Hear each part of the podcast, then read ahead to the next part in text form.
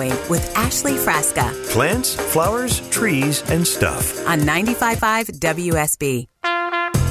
The following was previously recorded and scheduled to broadcast at this time. Green and Growing, Ashley Frasca right here with you on a Saturday morning. Thanks for tuning in. I'm away today, but instead I am replaying some of my recent conversations with experts in their fields. Some you may have heard, some you may have not. Some are brand new. Two weeks ago, though, had Rick Smith, the pruning guru, on the show. He and other horticulture experts all agree don't prune anything right now that fell victim to that freeze, the really cold weather we had the week of Christmas. A lot of plants still displaying some of that freeze damage. Don't prune. Wait and see. Wait and see. Those are the three words that gardeners need to remember right now. Hear more now from my conversation with Rick Smith, the pruning guru. What is the harm of people that, oops, uh oh, maybe last week they did cut some stuff back a little bit? What's going to happen? The problem that uh, will occur is that in Atlanta the weather is so that Wonky, wacky, yeah, crazy, yeah. So after this cold snap we can have a warm up that would last a couple weeks and it can produce a lot of new growth. And then if we get another freeze just happen during Christmas Mhm. or just a little bit, you know, higher temperatures, it can actually do more damage. So you would much rather leave the exposed dead wood because it kind of insulates the live wood. That way you're safe. But if you accidentally pruned it, you know, it's just wait and see. I wouldn't be freaking out. That's a good point, though, because like you said, maybe the upper foot or whatever of some loropetalums and things were damaged, but let that dead stuff stay on there because it's kind of insulating the rest of the the rest of the shrub, which I like that. And you corrected me when we spoke a week ago. Usually, you know, I'm on here saying pruning induces growth, right? When you prune something in the active growing season, it's hormonally telling the plant to put on new growth at that wound, you know, at that cut. So it's wanting to put out new growth. But you reminded me that is when a plant is, is actively growing. So right now, you made the differential like a lot of stuff's dormant. So it's not going to be as quick to put on new growth. Is that right? That is correct. And and that's where patience for homeowners is so crucial because usually whenever we get a freeze like this, it's usually closer toward the end of February. You know, so the time frame between the cold weather and when it warms up, we don't have to wait as long for the uh, new growth. Yeah. The problem now is it happens so early in the year that patience is going to be so crucial because now you've got two to two and a half months. You have got to wait and see. That's going to be very hard for a lot of homeowners. Not that either situation is ideal, Rick, and I'm speaking with Rick Smith, the pruning guru, um, online, pruningguru.com. Not that either one is ideal, but say we had our choice between the freeze that happened when it did and back in the early 80s as well around Christmas time, where, like you're saying, we're going to have to wait months for that new growth to occur in the spring, or what's worse, a freeze that's right up against the end of winter time and it zaps some of that new spring growth. Like we know the cherry trees start to bud out early, some of our other favorite things that come on early. Uh, which one's worse? Uh, the one that happens closer to spring. Okay. Uh, and the reason is is that the soil temperatures are starting to creep up to 55 degrees and higher. The plant is starting to wake up. The moisture from the root system is going up into the stems, and when that happens, and then you get a real hard freeze. That moisture inside that stem will freeze, and the bark will split. If you uh, remember, two years ago, Yeah. maybe three. Uh, that happened, and azaleas, gardenias, even some daphnes, they really took a beating I uh, remember because that. of the bark split. It was it was horrible. Yeah. We are still seeing the effects of that cold damage, the freeze around Christmas. And you're telling folks just be patient. We're going to have to look at that ugly shrub or hedge for a little bit longer. That is correct. And as you mentioned in your comments earlier, was that you have that osmanthus that hasn't, or tea olive that hasn't defoliated just because it's up against your house. Yeah. with the damage of plants is really situational. So if you have an your all your osmanthus, uh, excuse me, I'm, that's a botanical name, uh, the tea olives uh, out in the open, any plants that were out in the open, those are the ones who are going to be damaged the most because they're the most exposed. I'll tell you something that I've been seeing a lot lately is that, for an example, plants that have been sheared mechanically, for example, loropetalums, Mm-hmm. I see those damaged more than the loropetalums that have been pruned properly Hmm. Because they only have a thin layer of foliage because of they've been sheared. So that's what I've been seeing out there. That's a really good observation too. And when I drive along Towne Lake Parkway in Woodstock, there's a stretch there that the the hedges are alternated, right? They're little meatballs. There's a camellia, uh-huh. a loropetalum, a camellia, a loropetalum, and they're all pruned and cut to be the same size as one another.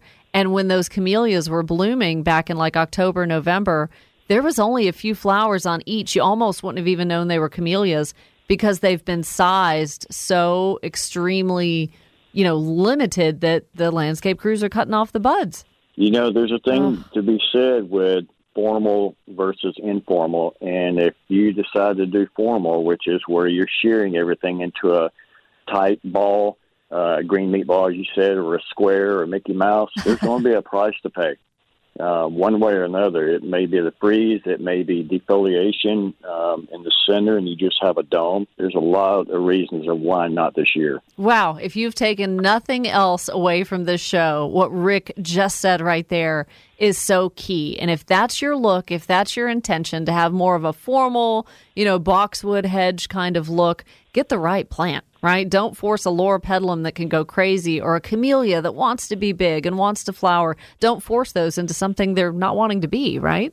Absolutely. Oh, goodness gracious. Like you and many others, customers are freaking out, noticing damage to all kinds of plants. Some of the ones that you have seen firsthand, Daphne, even uh, viburnums, Distylium. I mean, there's a lot of things that folks are looking at freaking out, right? Oh yeah. As soon as I started walking customers' gardens about two or three days after the freeze, I let my office know and said we need to get a newsletter out now because we're about to see some damage and we're about to get a bunch of phone calls. And of course, it, it happened, and I was glad to see that other professionals were putting out uh, bulletins as well to say, hey, you know, this is what's going on. Be prepared. So at least the customers, or should I say, homeowners, were more aware, and now they're informed on what not to do. Yeah. Yeah. And I mean, you're on my Facebook page, you know, commenting and responding to uh, listeners' questions. Mickey Gazway is on there, Bruce Holiday's on there. So if I don't get back to people, I've got folks like you kind of checking out the page too, giving folks advice. And Mickey Gazway is telling them much the same. Wait and see. Three words that we're going to need to really exhibit patience over the next few months. Wait and see. Um, is that the same case with uh, Daphne as well? A couple of folks have asked me about their Daphne. Man, I'm so disappointed with my Daphne. It got it got hit too. I am so glad that the bark hasn't split on them. We may not get as many flowers as we have in the past mm-hmm. because some of the tips of the buds were burnt. Of course, the foliage has completely come off, so that is definitely a wait and see. That is definitely something you don't want to prune um, until you see what has happened damage wise. So, one of the conversations on the Facebook page from a few weeks ago, I shared a photo of Paul's sago palm, and it's got about, I don't know, five or six fronds that you can definitely tell are dead. Now, I want to ask you what to prune right now. Is there anything that it's appropriate to prune? And I was thinking Paul and Jan from Milledgeville is actually on hold and has called about a sago palm as well. Um, obvious damage to the leaves with that. In that situation, okay to cut those? That's further south than it is here in Atlanta, so they probably didn't. I'm not quite sure how much damage that they got, but if they have a lot of foliage on there, I would definitely just kind of leave it until, you know, for sure that we're out of the chances of another bad winter coming because we're still early in the winter. Yeah. We, we can still get another snap. That's why it's so important to wait and see.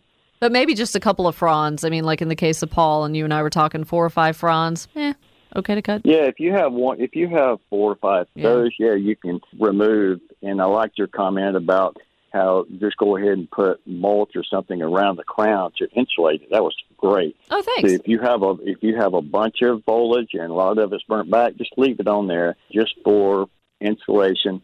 And then once it starts warming up, then go ahead and cut it off. Yeah, y'all want to know what to do with some of these leaves that are still on the ground? Pile those leaves up over things. If you've got some bulbs you're still trying to protect, uh, if you're like me, you leave your canna lily and elephant ear bulbs in the ground. I had done that previous to this freeze, but pile those leaves on top really, really thick.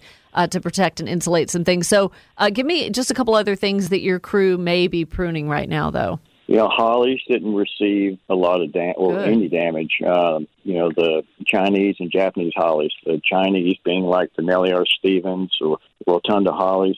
The compacta hollies, which is the Japanese, uh, they're the ones that people get confused. Looks like boxwoods. Those didn't really receive any damage. Anise, uh, crepe myrtles. Most plants that are deciduous really did not get damaged by the cold. But crepe myrtles, you want to go ahead and start pruning them now anyway. But no crepe murder. We don't need to cut them all the No, way back to the main no, trunk. no, Let's no not cut them like that. Just because your neighbor The did it that way doesn't mean you do. the rule of thumb is you don't have to prune a crepe myrtle. yeah. You know, the only reason you prune crepe myrtle is, you know, you want to keep it at a certain height. You know, bringing it down a third to maybe a little bit more, but bringing it down by half, oh my God, no. that drives me crazy. Okay, so anise, hollies, uh, crepe myrtles, palms. If there's only a couple of fronds, what do you do about banana trees? I'm not super educated on banana trees. So my banana uh, tree, I, I cut it down two or three weeks ago, and you can cut it down now, and then just put pine straw around the crown. I mean, bananas, that's a plant, believe it or not, that's a hard plant to kill, Oh. even up here. Uh, just insulate the crown after you cut it down. Well, Rick, I know you are very active uh, with the Georgia Urban Ag Council and our friend Mary Kay Woodworth, and also you chair the Georgia GCLIP. What does it stand for again? Georgia Certified Landscape Professional. Yes. And uh, there's probably about 300 to 320 that are uh, certified. So if you're Georgia certified, you're also Alabama certified. Oh. And we're always, you know, looking for ways to help the industry and promote the industry. Rick Smith, the pruning guru, I so appreciate you coming on the show today. This is all very timely and really good information. Um, how do folks find you? On my website at pruningguru.com, or they can actually call me at 678 445 1495. Love it. Love having you on the show and want more folks to get into the industry and become Georgia certified landscape professionals too. Thank you so much. Absolutely. All right, Rick, have a great weekend. Thank you for having me on. Coming right back with the top three things to do in the landscape this weekend. You're listening to Green and Growing on WSB. I'm WSB meteorologist Christina Edwards. Plentiful sunshine today, warming up to a high of 57 through the afternoon. Weather update brought to you by Finley Roofing. Green and Growing with Ashley Frasca. Here's your garden to do list this week. All right. Number one, plant more pansies, maybe English daisies, in a sunny bed when the weather is mild. Use plants in three inch or larger pots to make an immediate impact in your landscape or on the porch or on the deck. Number two, mist house plants. They likely need that humidity because we've had the heat running in the house, right?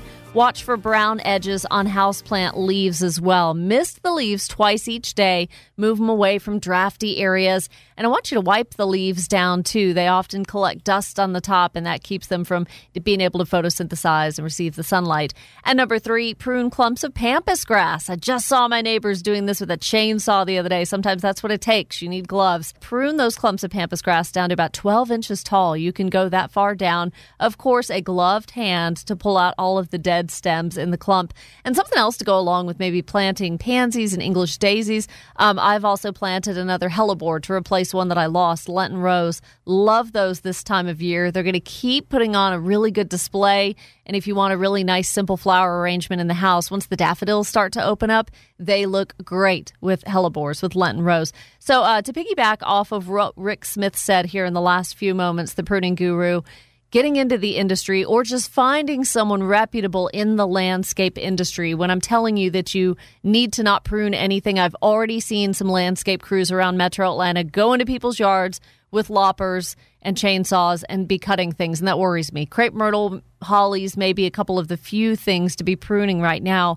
So, urbanagcouncil.com, that's the website for the Georgia Urban Ag Council, urbanagcouncil.com. And there you can find a pro hiring a landscape professional if you're looking for someone really reputable that's going to do right by you and by your landscape. All right, coming up in the next half hour, my recent conversation at the beginning of January with Joe Lamp'l, Joe Gardner, all of the things that he's getting into right now, and reminding us seed starting time is coming up. If you're wanting to do that in the house in the next month, month and a half, to have a lot of plants out in your summer garden, Joe's got just the right advice for you. So stay tuned. I'm glad you're here on a Saturday morning. I'm Ashley Frasca, and you're listening to Green and Growing right here on 95.5 WSB.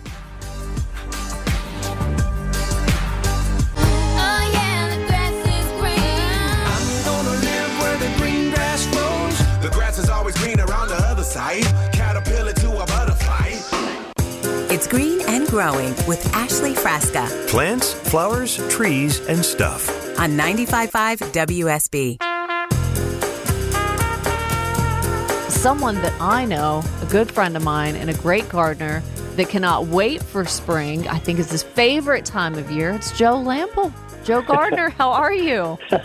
I am fine. You just got me thinking about what is my favorite time of the year because I I love this spring so much for obviously the reasons we're probably going to talk about. But yes, and you're you so busy 12 months out of the year that I mean, I don't know if you slow down to really think about what your favorite season is.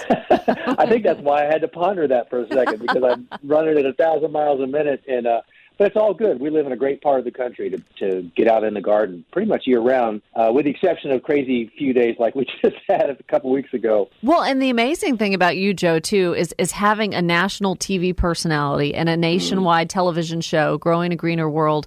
Um, You still have to kind of stay in sync with the gardeners that aren't as fortunate as us. You know, you've got viewers in Montana, you've got viewers in Idaho, and you're like, okay, well, their gardening season is, of course, more limited than ours, uh, but they Yeah. all share just that that wonderment and that anxiousness to get out and, and garden, right? do they ever? Yes, they do. And I always have to remind myself that, you know, a lot of people don't have it as good as we do as far as the conditions to be able to get out there quicker and for longer than we do. And um, I have to remind myself of that. And if I if I forget, I get reminded by them to uh, to don't forget about them up there because they uh, their seasons are obviously shorter and um, and uh, but they still love their time. Yeah. Oh, absolutely. I mean, we all need Yeah. it. It's therapeutic. I think it's probably a resolution for for most people listening to spend more time outside this year. And every year we say we're going to do it. Every year we say we're going to start, you know, a, a demonstration garden or raised vegetable beds or something like that. And this is the year to do it. There's no better time than now to start on those. Yeah. And I have been, you know, following you from afar. We haven't really gotten to catch up in the last few months. We've both been so busy. But uh, thank you for coming on today. That means the world. Oh gosh, it's been it's been too long. I mean, I know we talked about doing this a lot sooner than now, but at least we pulled it off for today, and I've been looking forward to it. And a resolution that we should both make, Ashley, is to do this more often, so we don't let busyness get in the way of good conversation. Agreed, agreed. And I know all of the, the things that you have to offer today, a lot of listeners are going to benefit from. So they follow you at joegardner.com um, and they watch the show, Growing a Greener World. How has that been going? That's been going good. You know, this year we did take uh, we were on hiatus this year because we were focused on the new course that we we were working on for the Online Gardening Academy, which is called Organic Vegetable Gardening, and it's it's something I've wanted to do actually for for literally years. When I since I first hosted uh, Fresh from the Garden on the DIY network, and that was three years of teaching people how to grow food from seed to harvest, focusing on one crop at a time. So each episode was singularly focused on a particular crop, like tomatoes or cucumbers or melons or whatever. And each of those would be one show. But that was 2003, 4, and 5. And since then, nothing's been done like that. And then it wasn't even done organically. And I thought, what a great opportunity at some point in the future to recreate that series from my own garden here in Milton, uh, similar garden, only bigger, a little bit bigger, and teach it my way and employ organic principles and things that I can do without the restraints of, you know, television network telling me that what I can and can't do. So mm-hmm. anyway, that's what we did this past year. We finally we finally put things on hold with Growing the Green World for a year so that I could pull my crew in that films that show and come to my garden pretty much every day from March until just before Christmas and capture everything growing in the garden. So we probably grew 35 different crops, warm and cool season, and showed how to grow them literally from the, either the seed or the seedling going into the ground all the way through harvest and all the important steps along the way to get those plants to harvest successfully, including pest and disease management, and watering and fertilization. So it's super concise, and so that's why we couldn't do both. Well, it makes sense that you need the experts that are very good at TV production for this because Yeah. the Online Gardening Academy and the featured Mhm. courses that you offer, which I definitely want to get into and let folks, you know, be made aware of what the courses are.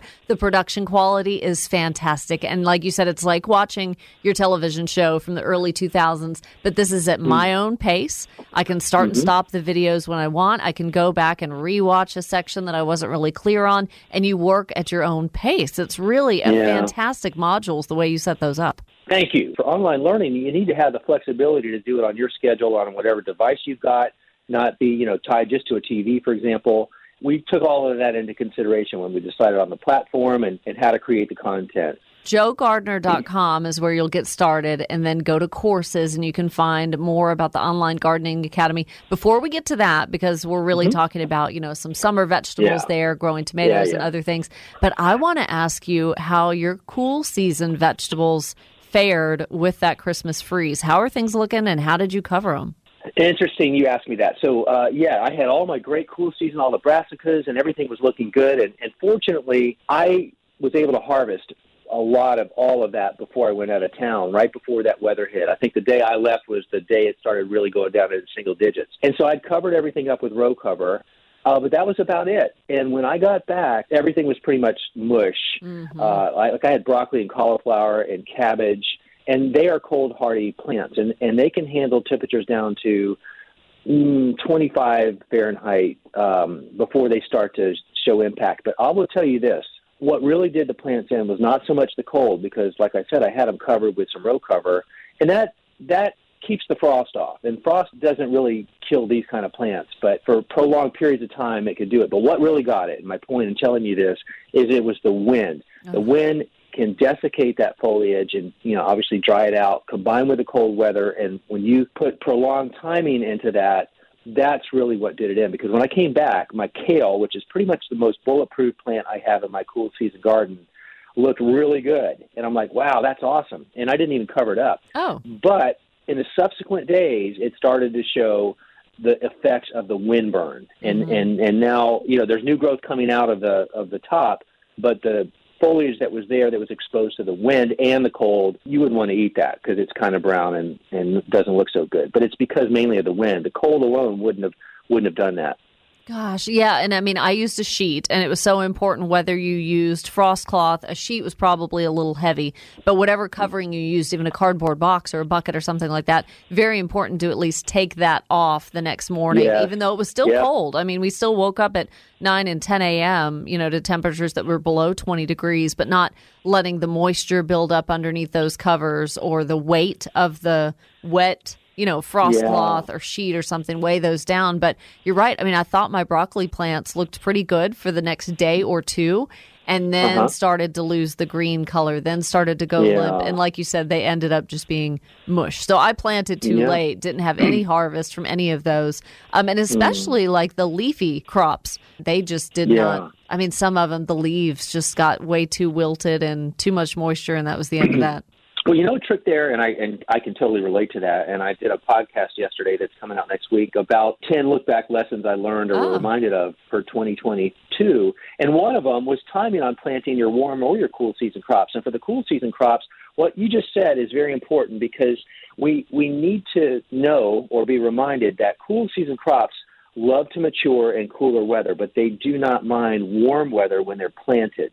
So by putting your but like if you wanted to start seeds indoors in the middle of July here in the Atlanta area for your brassicas, your broccoli, your cauliflower, your kale, all of that, and then set it out in the garden, plant it sometime late in August, that's giving you time that those plants need to mature coming into cold weather before it gets too cold. And they don't mind starting out in warm weather. They're fine with that. You just don't want them maturing in warm weather. So you and I both need to, you know, mark on our calendars to get an Yeah. earlier start next summer for our cool season thing, so we don't have this happen again because there's plenty of time here, especially if we get started at the right time. Well, and I mean, what plant doesn't love warm, nutritious soil, right? So Yes. the roots are getting Yes. established. That's really most important. What that's about at the beginning of planting is that root establishment. And then you're right. Mm-hmm. Like you said, as the weeks go by and the weather cools off a little bit, that's when really the leaves and the foliage is starting to appreciate the cooler weather and kind of the indicator for the Mm-hmm. plant to start doing its thing.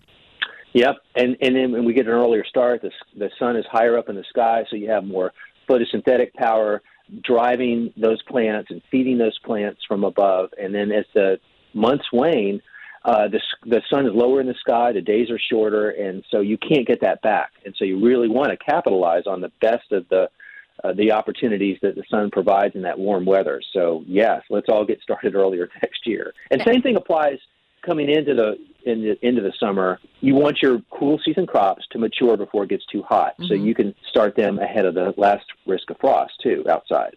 So now here in the Atlanta area or North Georgia, uh, when can we do round two of cool season stuff? Can we, or do we just sit back and wait? So now we're in real time. You're talking about. Yeah. So what I'm going to do is I'm going to sow in the next week or so. I'm going to start all my cool season crops inside, so I can get my broccoli and my cauliflower and my cabbage and my kale and all of those kind of plants uh, out in the garden, already growing as seedlings about four weeks before April 15th, which is roughly our last risk of frost in this area. So they'll have four weeks of growing time before you know the frost is gone. They don't mind frost, but I want them to mature before we get into like mid June because then it gets too hot and they start to bolt, and you know you missed your opportunity. So starting early there is key too. So we still have enough time. I mean, that's promising. And, and Oh, I don't really think of year round vegetable gardening. I should. I need to kind of reframe my mindset on that. But really, there's 2 great windows of opportunity to be able Mm-hmm. Yes, to do there are. cool season and kind of in the summer, too. Like, you know, you've recommended plant the tomato plants kind of early, but then when you have round two and keep tomatoes going, I mean, you can do another Mm-hmm. planting in what, June or July? Sure can, and a lot of times you you get a fresh start on your tomato plants that you you get them in the ground. Then you miss a, a disease cycle that may have moved through, Oh. and the pathogen has run its course. And now you're out there later in the season with plenty of time to get you know ripe tomatoes, but you've passed you've passed by some cycles of some of the plant diseases that affect tomatoes, and you could really end up with great looking tomato plants with lots of fruit and not as prone to diseases. And So you know, if we're one. in the uh, if we're buying the tomato varieties too that are determinate, meaning they all come on at Mm-hmm. one time, and then you're kind of disappointed that you know maybe come May or early June you're like, oh, my tomatoes are done. So that's when you can do another plant and get more. Yeah, and in the meantime, you can take suckers, not so much off the determinate plants, but the indeterminates, Huh. the ones that keep growing, Yeah. And pot those up. And then you, your plant, you know, you've got instant genetic clones of your favorite varieties ready to go as new plants that can keep on growing. Look at you. See, I'm okay. I'm I'm motivated now. I was so disappointed at the outcome of my broccoli and my Brussels sprouts over the last couple of weeks. So, all right, round two. Well, Joe, if you'll stick around, I want to Yep. talk more about the Online Gardening Academy, looking Okay. ahead to starting seed for our summer vegetables and the latest addition you have to the garden farm. I've admired the pictures. I know you are so happy. It's been a long time Yeah. coming, so I'm going to let you share that with Uh-huh. listeners too. Okay. Cool. Follow him online, joegardner.com. We'll be right back. More with Joe on 95.5 WSB. Back with me now is national television host Joe Lamp'l of Growing a Greener World. And Joe, I tip my hat to you. A national TV audience, you kind of got to know all of the zones. Yeah, you do. It's it's hard to know the specifics for every growing region because sometimes I get asked. You have to have a very broad knowledge of a lot of best practices related to gardening. One thing, though, that all of us can relate to is seed starting. And I've learned so hmm. much over the years from you when it comes to that. You've really been my one stop shop for starting seed and inspiring me to do that because everyone's got the same condition indoors, right? As long as we have what we need, Yes. everyone can start plants inside from seed.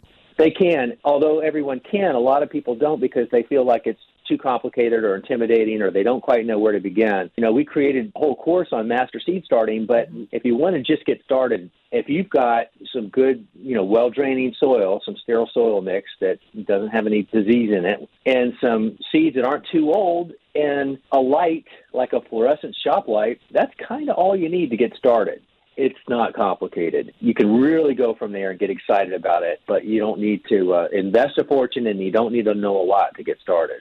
That is something I could be doing. You know, we're kind of itching to get back outside, Joe, and gardeners hate Mm. the winter time because there's not a lot that we could be doing. But one thing we can be doing is thinking ahead and getting the seed packets that we want and, and getting excited about the plants we're going to try. And before even that, if you've got seed packets laying around from last year or who knows, 10 years before, take an inventory of what you've got. A lot of those seeds that you may have could still be viable, meaning that they would germinate if you planted them. The first thing is to gather up all those seeds, and if in doubt, like at the seed pack, they'll all have a year date on them. And if they're more than three years old, you might want to check their viability. That's such an easy thing to do.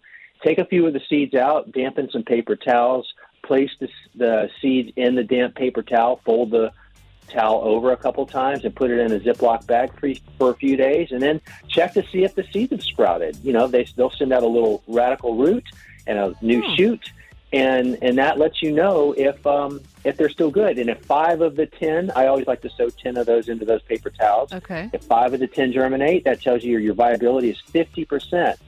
So if you want ten plants in the garden to sprout, you want to plant twenty seeds because of the fifty percent viability. I There's a like little I like the experimentation. Yeah, that way you can afford to still use some for experimentation and have some left for the garden. We will be right back. More with Joe Lamp'l, host of Growing a Greener World and author, next on WSB.